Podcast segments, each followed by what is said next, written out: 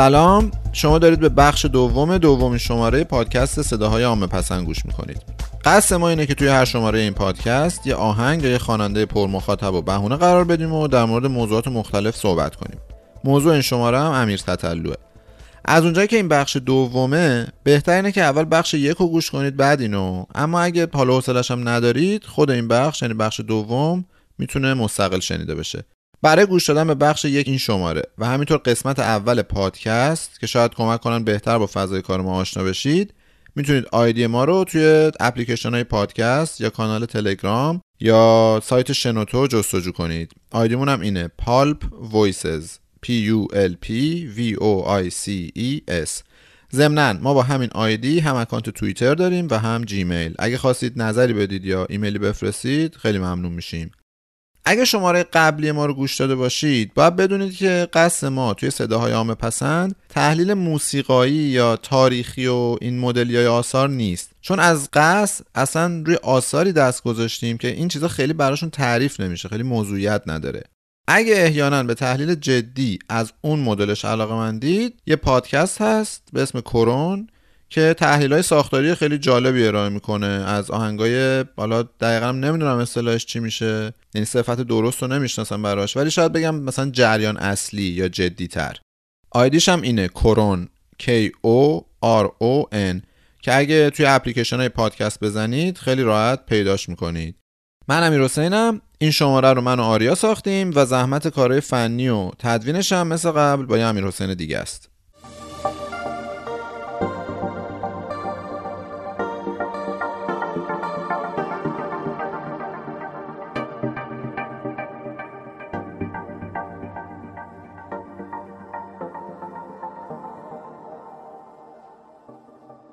سلام. من قبل از شروع می‌خوام یه اصلاحیه بدم در مورد شماره قبل و در مورد آهنگ بزار تو حال خودم باشم. از یه اصطلاح استفاده کردم برای توصیف بیت آهنگ که این اصطلاح وجود خارجی نداره. واقعا هم نمی‌دونم چرا به کارش بردم.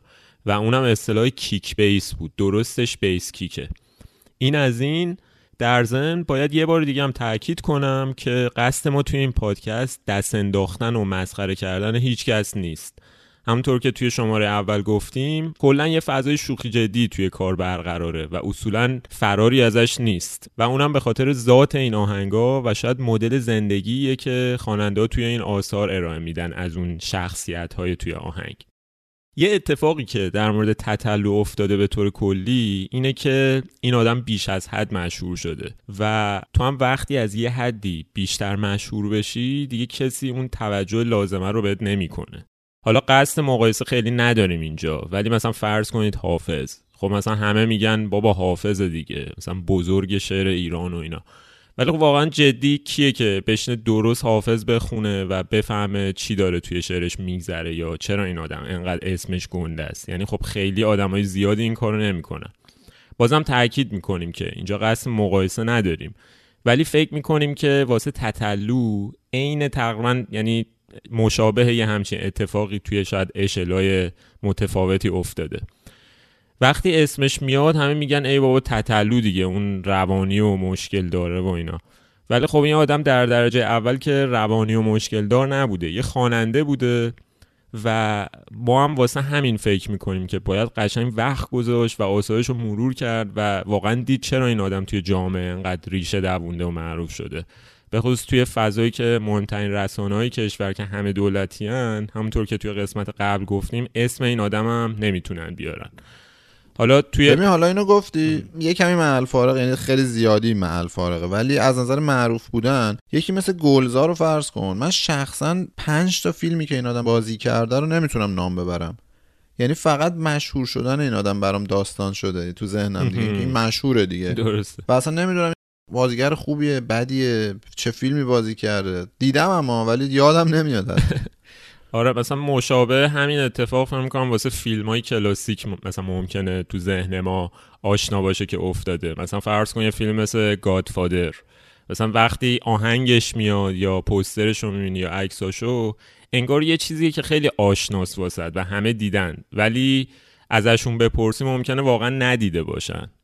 ولی کلا اتفاقی که واسه کارهای کلاسیک میفته یعنی یه چیزی وقتی کلاسیک میشه همه راجبش حرف می‌زنن همه در موردش نظر میدن و, و واقعا نمی‌دونه که داستان چیه. آره یعنی خیلی هیچکی به اصل اثر دست نزده. دقیقا. یا مثلا ممکنه خیلی کم باشن یه همچین حالتی. دقیقا. حالا امیدوارم مقدمه خیلی طولانی نشه ولی قبل از اینکه وارد بحث اصلی بشیم بذارید من یه دستبندی بکنم در مورد نگاهی که ما به آهنگای پر مخاطب داشتیم همیشه.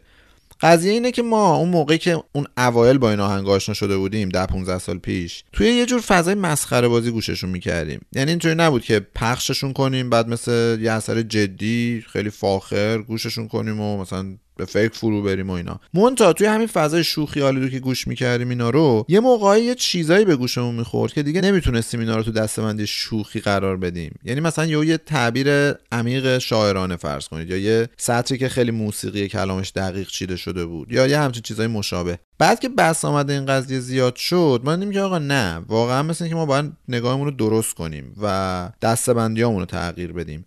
این شد که از اون موقع برای من شخصا دو تا دسته درست شد. یکی اونایی که واسه مسخره بازی گوش می‌دادم مثل نازگل که تو شماره یک بررسی کردیم و یکی هم جدیا.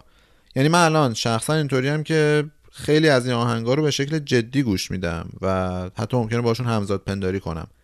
تطلو هم توی هر دو دسته آهنگ زیاد داره که توی این شماره سعی می‌کنیم به هر دو تا بپردازیم.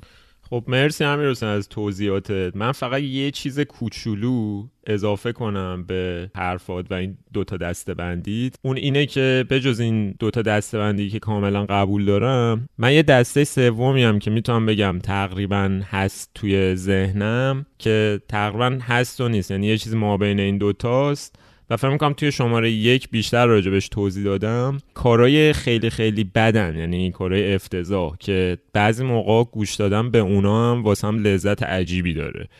مثلا بعضی موقع توی کارهای خیلی بد یه هم می‌بینم یه اتفاقاتی افتاده که اصلا توی کارهای خوب نیست. یعنی یه احساساتی و خیلی قوی و واقعا خالصانه توش میشه دید و پیدا کرد. فقط ببین این چیزی که میگی همونطور که خودت شماره قبلم گفتی یعنی تو بخش یک گفتی خیلی وقتا اینا اصلا قصد اون آمدانه نیست. آمدانه نیست دقیقا. و اینم نکته مهمیه. آره مرسی از توضیح. خب حالا این بار من دوست دارم در مورد یکی دیگه از آهنگای مورد علاقم از تتلو یعنی آهنگ تعادل صحبت کنم. خب این آهنگ برای من توی دسته اول قرار می‌گیره. یعنی آهنگی که با مسخره بازی گوش دادنش شروع شد ولی کم کم خودش رو بهم ثابت کرد. اینجا حالا در مورد اینکه چقدر این آهنگ از بابت ساختاری قویه یا ضعیفه صحبت نمی‌خوام بکنم. تعادل به طور کلی آهنگ پیچیده ای نیست. یعنی آکوردایی که توش استفاده میشه کاملا آشنا و کلیشه ای آکوردایی که توی خیلی از آهنگای پاپ میشنویمشون و ریتم دوچاری هم که توش هست کاملا به گوشمون آشناست. یعنی حداقل واسه گوشایی که آهنگای این مدلی رو زیاد شنیدن. اما واسه من راز موندگاری این آهنگ شاید توی همین سادگی و عجیب نبودنشه که با اون فضایی که باز تطلو توی شعرش داره می‌سازه یه انسجامی به وجود آورده. به طور کلی صداقت عجیبی توش هست. آهنگ در مورد تعادل حرف می‌زنه. میگه که دستای منو ول نکن که تعادل ندارم. دستای منو ول نکن که تعادل ندارم. اطواری نمونده که برا تو درارم بذارم غماتو برا من. دارم هوا تو الانم. به خدا جنبه ها تو ندادم.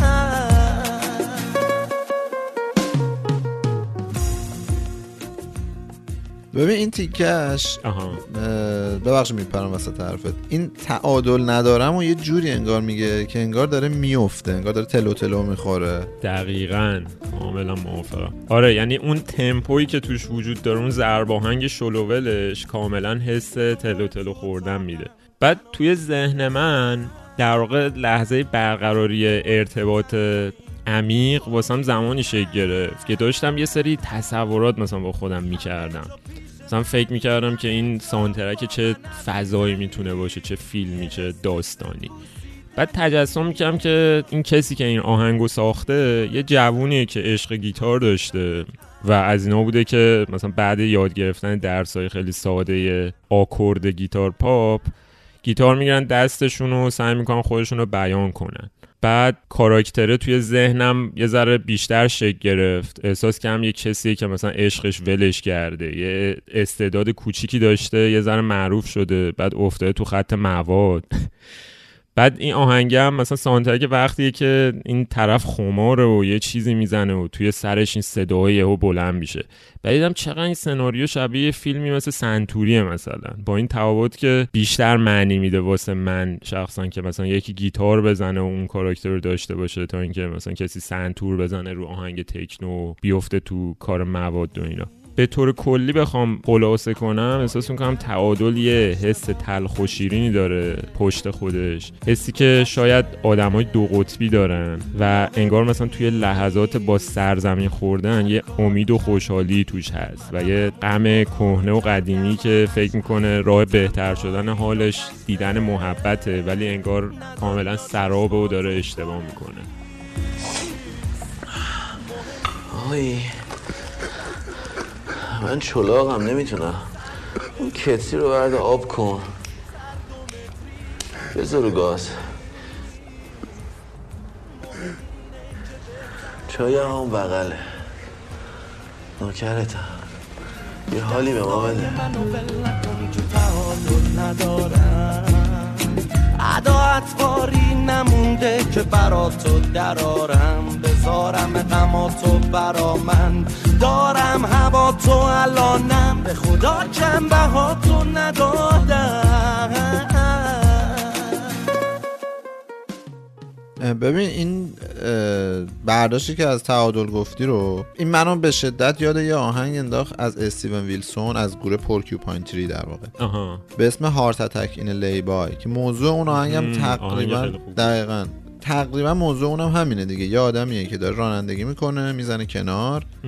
بعد یعنی توی جاده توی یه شونه خاکی فرض کن نگه میداره. بعد یاد یه سری تصویرهایی از رابطش با معشوقش یا زنش میفته راست می‌گیره و میمیره. یعنی همینطور که داره میمیره انگار این تصویرها رو مثل هزیون بیان می‌کنه.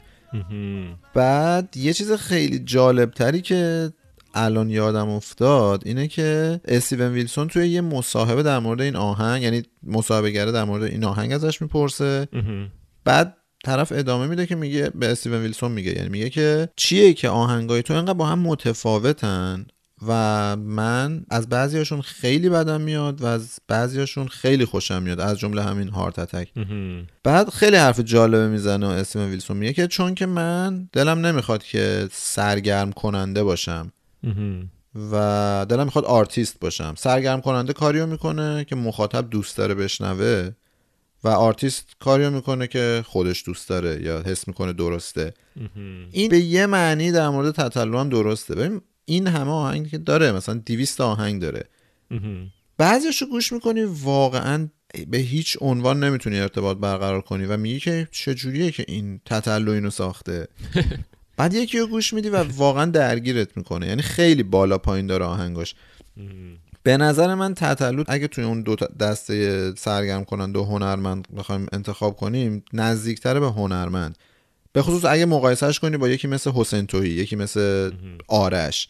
اینا به وضوح برای مخاطب دارن تولید می‌کنن دیگه و آخرین چیزی که بهش اهمیت میدن احتمالا اون حس درونی و بیان شخصی و اینجور چیزاست.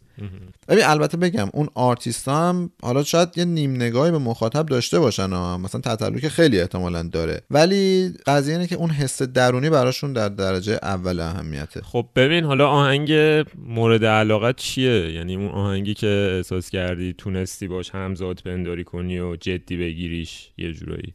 ببین نمی‌دونم. یعنی آهنگای خیلی زیادی از تطلو هست که من دوستشون داشته باشم و جدی گوش بدم. مثلا خوابم نمی‌بره ممنوع بیخیال نمی‌دونم خونه خوبه. دیگه سناریو توی اون آلبومش و حس معمولی. حالا نمی‌دونم احتمالا 4 5 تا دیگه هم مثلا می‌خوام لیست کنم. ولی اون آهنگی که دلم می‌خواد در موردش صحبت کنم اینجا آهنگ منه. ایول یکم حالا آهنگو مثلا بشنویم. من از اون دست افراد روکم که رد داد مخم رو افکار پرم. من متنفرم از جای بلند تو زیر زمینم. با همکار گلم و امثال خودم. با فردای دو رنگ و حرفای دو پهلو دردای کوهن. توی کارم هم پر نامردای اوهن. بدتر از اون آدما که همراه تو هم هم مال تو هم هم مال خودم هم مال مردم هم مال هنر. قصدم پیله ها رو پروانه کنم. به کمک مردای دورم. من عاشق خونوادمم نداشتم حتی پول کارمم. این آهنگه یه جورایی مثل ماکت یه کار میمونه. انگار حتی دوباره ضبطش نکرده. یکم نتراشیده نخراشیده است. آره. و یعنی بزک نشده است بخوام خلاصه کنم. چه حالا از نظر شعر چه از نظر تکنیک های صدا چه تنظیمش از نظر فنی همه جوره خیلی میگم شبیه ماکت یه کاره. چون به خصوص که یادمون بیاد تتلو توی خیلی از آهنگاش سعی می‌کنه اون تکنیک های خوندنش و اینا رو به رخ بکشه دیگه. از اون حالتهایی که مخاطبای غیر حرفه‌ای نمی‌تونن باش همخونی کنن انقدر که سخته. آره از زمان دختر رشتی اینجوری آهای دختر رشتی؟ دقیقا. تا آهنگای دیگهش. ولی از غذا توی این آهنگ من اصلا اینطوری نیست. یعنی از این تکنیک ها به کار نمی‌بره. حتی یه جا میاد صداشو بکشه.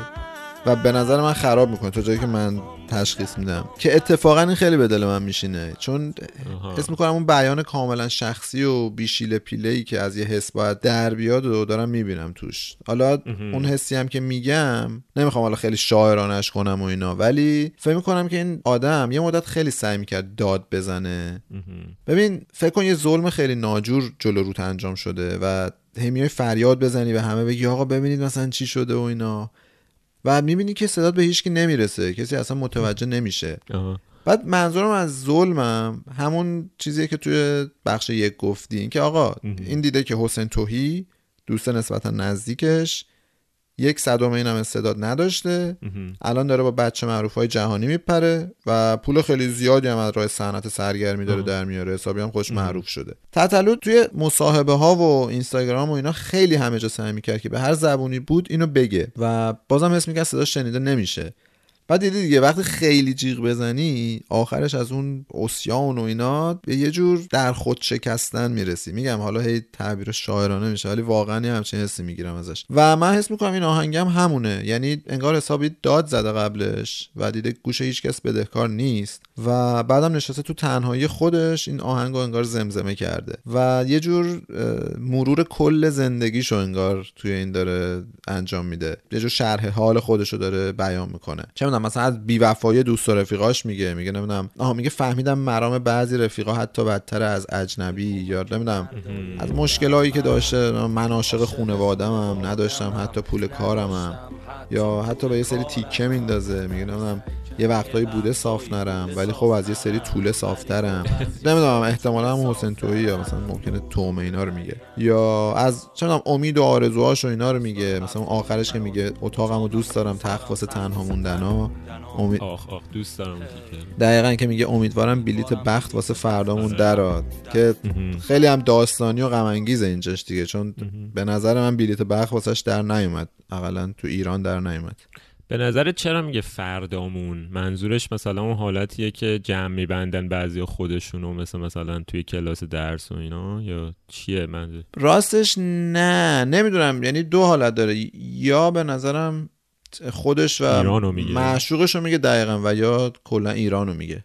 آره من اون آهنگو دوست دارم. منتها یه مشکلی که باش دارم اون آخراشه تقریبا که میگه که این آهنگ به این معنی نیست که من خیلی مهمم و اینا و شما هم خودتون می‌تونید یه من باشید و آره، زمزمه کنید و یه ذره شعاری شده از اون حالت شخصی بیرون دقیقا. و اصلا خرابش می‌کنه اون تیکه. آره. یعنی آهنگ تلقینی. میگه فکر نکنین که من فکر کردم یه آدم خیلی گندم که اتفاقا نشون میده فکر کرده یه آدم خیلی گنده است. آره دقیقا. در که اصلا بحث گنده بودن تو این آهنگ نیست. که مهم. خیلی چیز کاملا ش... انگار میگم یه مرور زندگی و شرح حال و احساسا و ایناست اصلا آره. جایی نمیگه که این این شخصیتی که اینجا توصیف میشه آدم خیلی گنده ایه دقیقا. آره همون دیگه. یعنی اینکه این آهنگایی که یه کسی راجع به تجربه شخصیش میگه اینا خیلی خوب در حال جا افتاده است و مثلا همه به دلشون میشینه وقتی یکی از تجربیات خودش میگه. نمی‌دونم چرا اون حرف رو زده. به قول تو شاید از اون طرف نشون میده که واقعا این قضیه دغدغش بوده و واقعا فهم کنی که آدم مهمیه شاید. حالا یه قضیه که یه جورایی ربط داره به این در مورد شخصیت رادیکال تتلوه که ما توی قسمت قبل یه اشاره کوچیکی بهش کردیم که می‌خوایم حالا توی این قسمت بیشتر راجع بهش حرف بزنیم. حالا تو توی شماره قبل گفتی که انگار تتلو می‌خواد اون چیز چغری که توی ذات و جوهره بعضی از آدماست و بیرون بریزه. و و آره آره. یه چیزی یه آهنگی رو من بعد شماره قبل گوش دادم و دیدم که انگار یه شاهدی بود بر اون حرفی که زدم. کاش قبل ترش گوش داده بودم اونجا پخش می‌کردیم. یه آهنگ به اسم پیله داره که من واقعیت اینه که نمی‌دونم در مورد چی خونده دقیقا. ولی توی این یه تیکش میگه که من این گرگو می‌شناسم. تو خودم بزرگش کردم و حالا هی برمیگرده تو من. وقتی دروازه بازه یعنی میگه که یه انگار یه موجود پلیدی حالا نمی‌دونم اون گرگو به معنی پلیدی داره می‌گیره یا نه ولی همون انگار راجع به همون چیز چغر صحبت می‌کنه. آره. و جالب بود برام میگم. که همچین چیزی شاهدی وجود داره توش. آره دقیقا. حالا من به نظرم تتلو یه ویژگی روانی خیلی بارز داره که ما اونو به نام مانیا یا شیدایی می‌شناسیم. و در واقع یه ویژگیه که توی خیلی از کارهای هنرمندای مختلف تو طول تاریخ بوده. یعنی مثلا از گویا تا ونگوک تا هنرمندای اکسپرسیونیست که اون بیانگری در واقع به صورت خیلی اغراق شده توشون بوده یا حتی هنرمندایی که نبودن توی اون دوره ولی این مانیا رو داشتن و اون باعث می شده اصلا یهو انرژی بگیرن و کارشون رو انجام بدن. و من می‌خوام اینو بازترش کنم.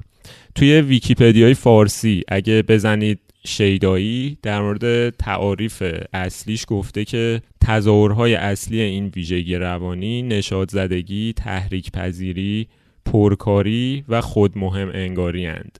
یعنی احتمالا شما حداقل دو تا از این ویژگی ها رو یه جورایی تقریبا می‌بینید توی کارهایی که تتلو می‌کنه یا یه سری از الگوهای رفتاری که می‌کنه حداقل یه زنگی و واسهتون به صدا در میاره. یعنی کافیه که اینستاگرام تتلو و پستایی که می‌ذاره رو واسه یه مدت خیلی کوتاه مثلا یه هفته چون خیلی هم زود به زود می‌ذاره پستاشو. دنبال کنید. می‌فهمید که در واقع اینجا دارم در مورد چی صحبت می‌کنم.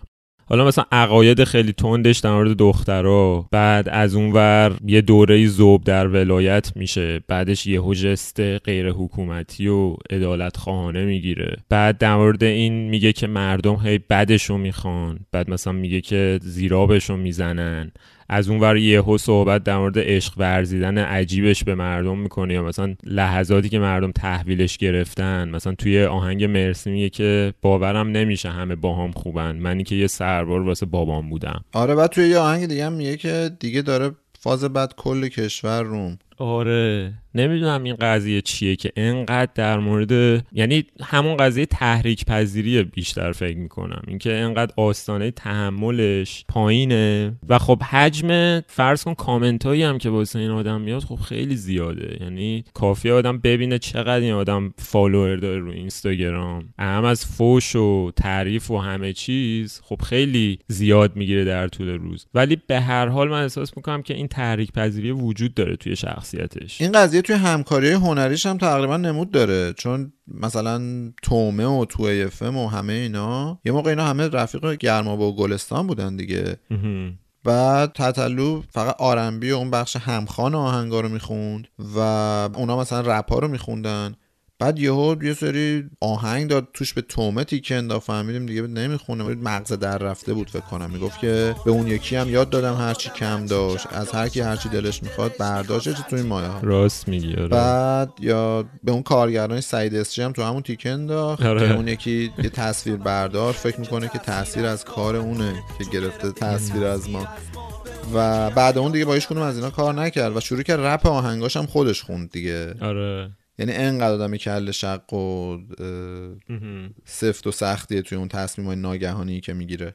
دقیقا. و میگم احتمالا از همون تحریک پذیری بالاش میاد. چون که خب اون آدما با همدیگه هم کار می‌کنن دیگه. یعنی احتمالا با خودشون هم اون درگیری به وجود میاد. ولی باز ادامه میدن و هستن. یعنی مثل تطلو بس آمده به هم زدن روابط کاریشون انقدر زیاد نیست. با هر کسی. آره آره مثلا تو چیزم میگه توی اون آهنگ یه چیزی بگو. همون اولش میگه که پیشونیم خط افتاده موام کم پشت خسته شدن همه دوستام از فوش معلومه آره زود عصبانی میشه فوش مش میده و اینا.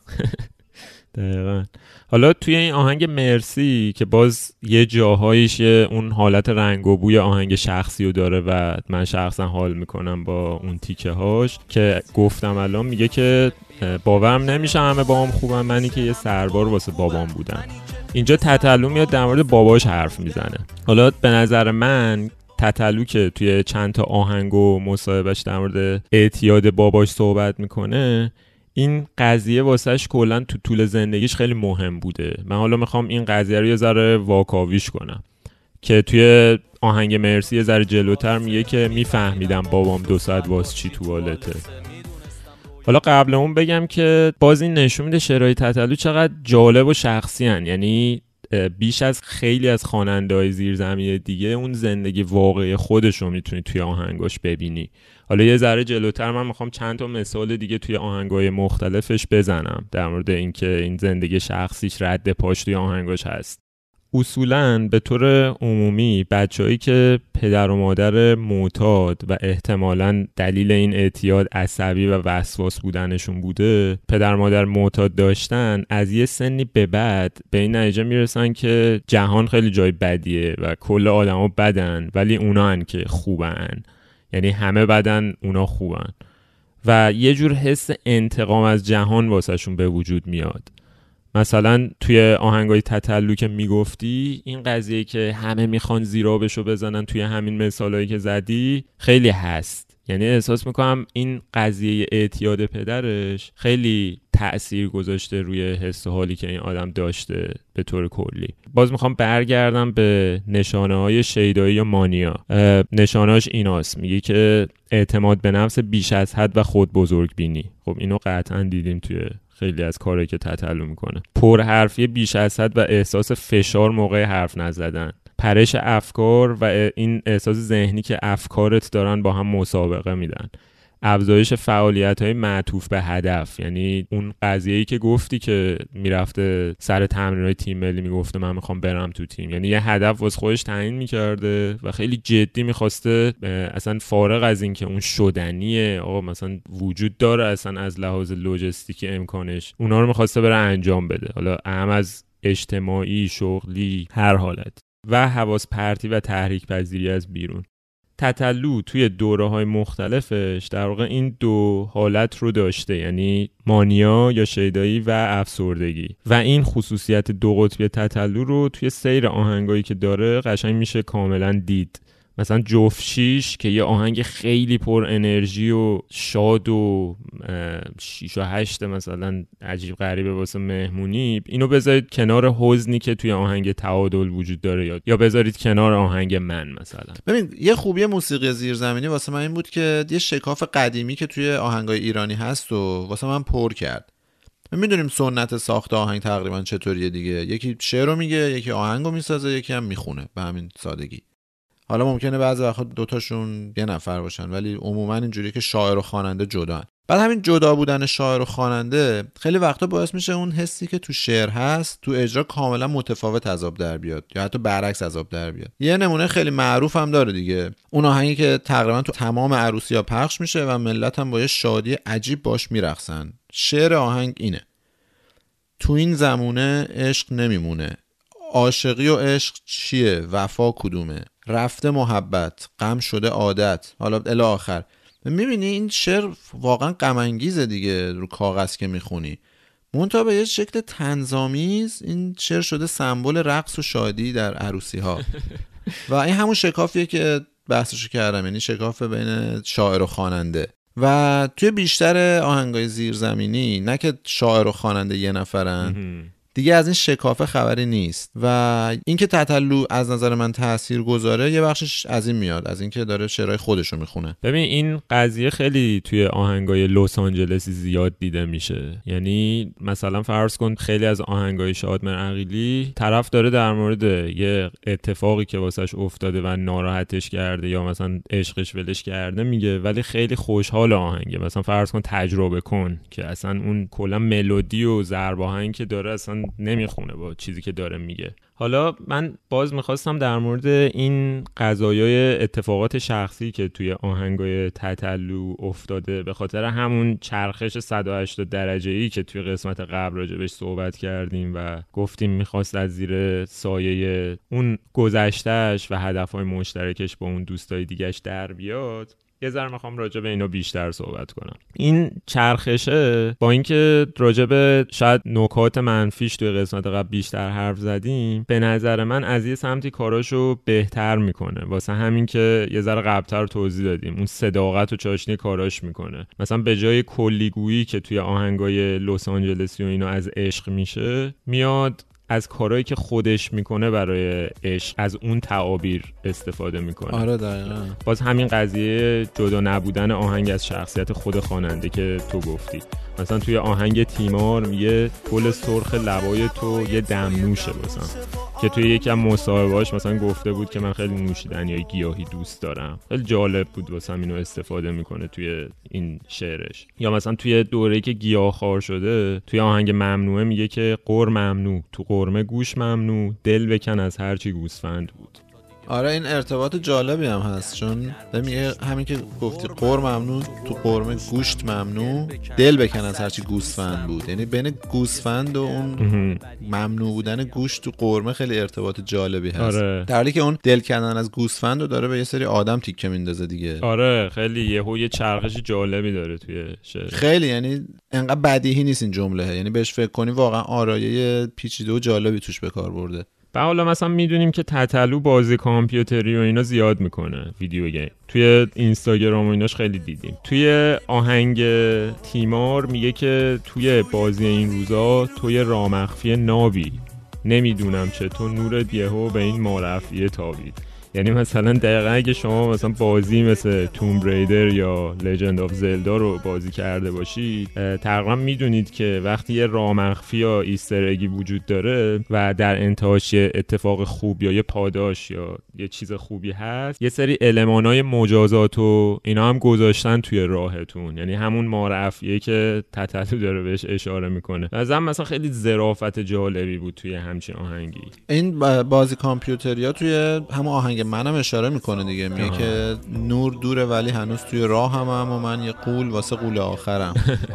راست میگه. معلومه داره از یه تجربه شخصی میاد. از اینش هم خیلی خوشم میاد که اون تیکه که میگه من یه قول واسه قول آخرم چند صدا میشه و چند صدای خیلی آروم و بیحاله انگار. خیلی حوصله نداره که مثلا به قول تو از اون تکنیکاش استفاده کنه. آره آره. انگار داره میجنگه با اون قوله. می‌دونی؟ این حسو بهم می‌داد. آره راست میگی. دقیقا همین انگار تصویر یه آدم لطوپاریه که افتاده زمین و داره با قول آخر میجنگه دیگه. یعنی چقدر جون میمونه برات حتی اگه شکستش بدی. یا یه مثال دیگه اضافه کنم که اون دوره ای که تتلو می‌خواد فوتبالیست بشه توی آهنگ ممنوعه اولش میگه که آدم بیرگ بیخاصیت مثل شوت تو تیرک. یعنی قشنگ معلوم دغدغش بوده اون روزا. هی مثلا می‌رفته تمرین می‌کرده و این صحبت ها خلاصه جالب بود این نکاتی که توی آهنگش میگه و از همون صداقتش منظرم میاد که توی این دوره حالا خواسته یا ناخواسته پیدا کرده. آره ببین یه چیزی که حالا خیلی بی ربطه به بحثای قبلی ولی داشتم فهم می‌کردم تتلو یه چیزی در موردش هست که فضای مدیریت فرهنگی ایران واسه من تبدیل به یه علامت سوال بزرگ می‌کنه. این کلیپ انرژی هسته‌ای رو دیدی دیگه؟ ببین به نظر چی باعث شده که یه گردان از سربازای نیرو دریایی ما خبردار پشت تتلو واسن و بهش اقتدا کنن و باش همخونی کنن تو این آهنگ. یعنی ببین اون کلیپ جز عجیب ترین چیزایی بود که من اون دوره دیدم. دقیقا. یعنی از دیدار تطلو رئیسی هم از اون کمتر عجیب نیست اینجوری بگم. آره. یعنی با تمام چیزهایی که ما از دولت و حکومت سراغ داریم و از اون تمام چیزهایی که از تطلو و حاشیه‌هاش سراغ داریم این تصویر تطلو روی ناو نیرو دریایی ارتش و یه گردان خبردار پشتش که دارن باش همخونی می‌کنن یه جای این کار میلنگه. من البته آهان یه تحقیق نصفه ای هم کردم و فهمیدم که ما دو تا مجوز داریم. یه مجوز ضبط داریم Bye. که راحت میدن انگار و یه مجوز پخش که اونو نمیدن یا سخت میدن. و حالا ولی گذشته از اونم همین که ناو و گردان و اینا رو در اختیار تطلو گذاشتن واقعا نشون میده که چقدر مدیریت فرهنگی تو ایران چند پاره است. یعنی معلوم نیست کی تصمیم گیرنده است.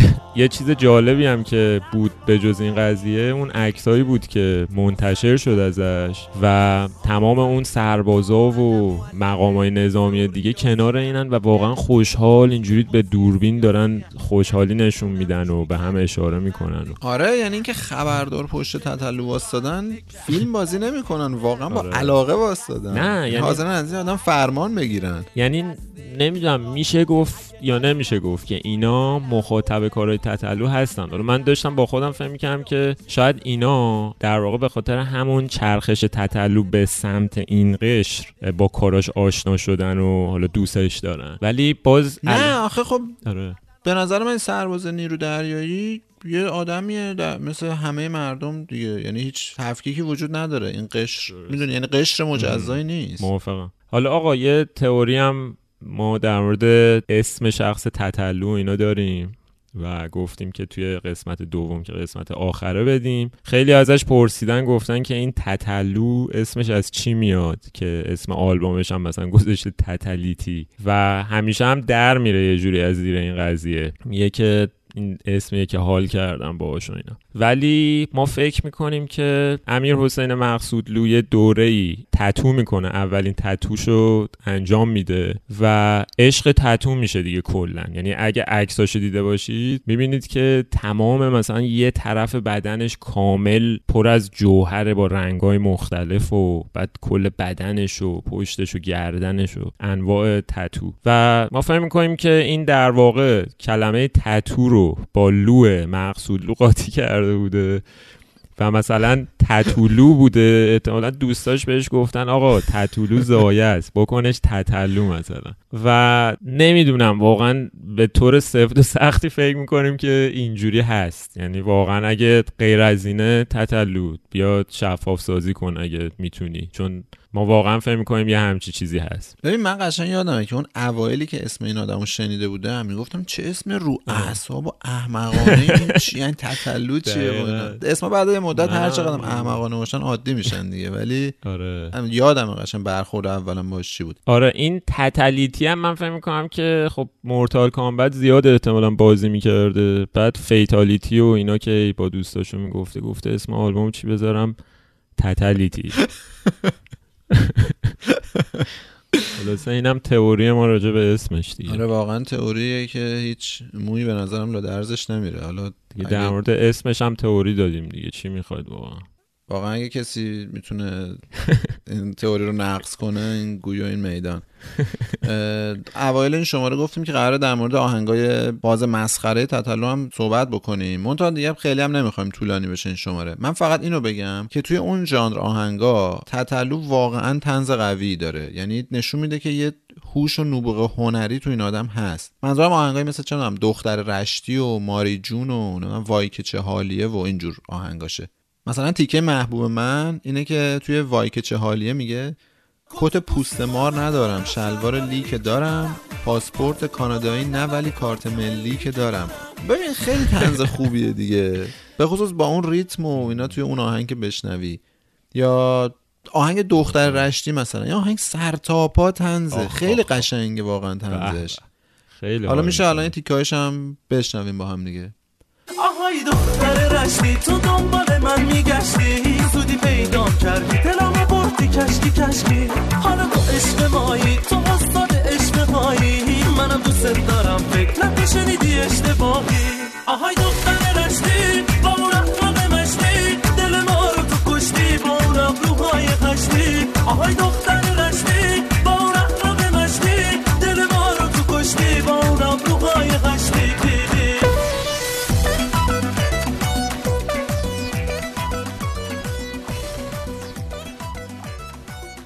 یه نکته جالبی که وسط ضبط قسمت تتلو پیش اومد این بود که متوجه شدیم تتلو از ایران رفته و الان ترکیه است. من جدی و قلبا آرزو می‌کنم که برگرده چون به نظرم اگه بخواد فعالیتش رو خارج از ایران ادامه بده آینده خیلی بهتری از ساسی مانکن در انتظارش نیست. حالا میشه یه قسمت مفصل در مورد مقایسه فعالیت خواننده ها توی خارج و داخل صحبت کنیم. یعنی اینایی که یه مدت ایران بودن بر رفتن خارج. چون به نظرم اینم موضوعی که پتانسیل خوبی داره واسه بحث. چیزی که شنیدید بخش دوم و آخر از شماره دوم صداهای عامه پسند بود که توش خیلی مختصر شخصیت و آهنگای تتلو رو کنار هم مرور کردیم.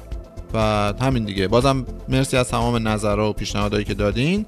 طبق معمول. اگه فکر می‌کنید این پادکست ممکنه برای کسی جالب باشه لطفا بهش معرفی کنید.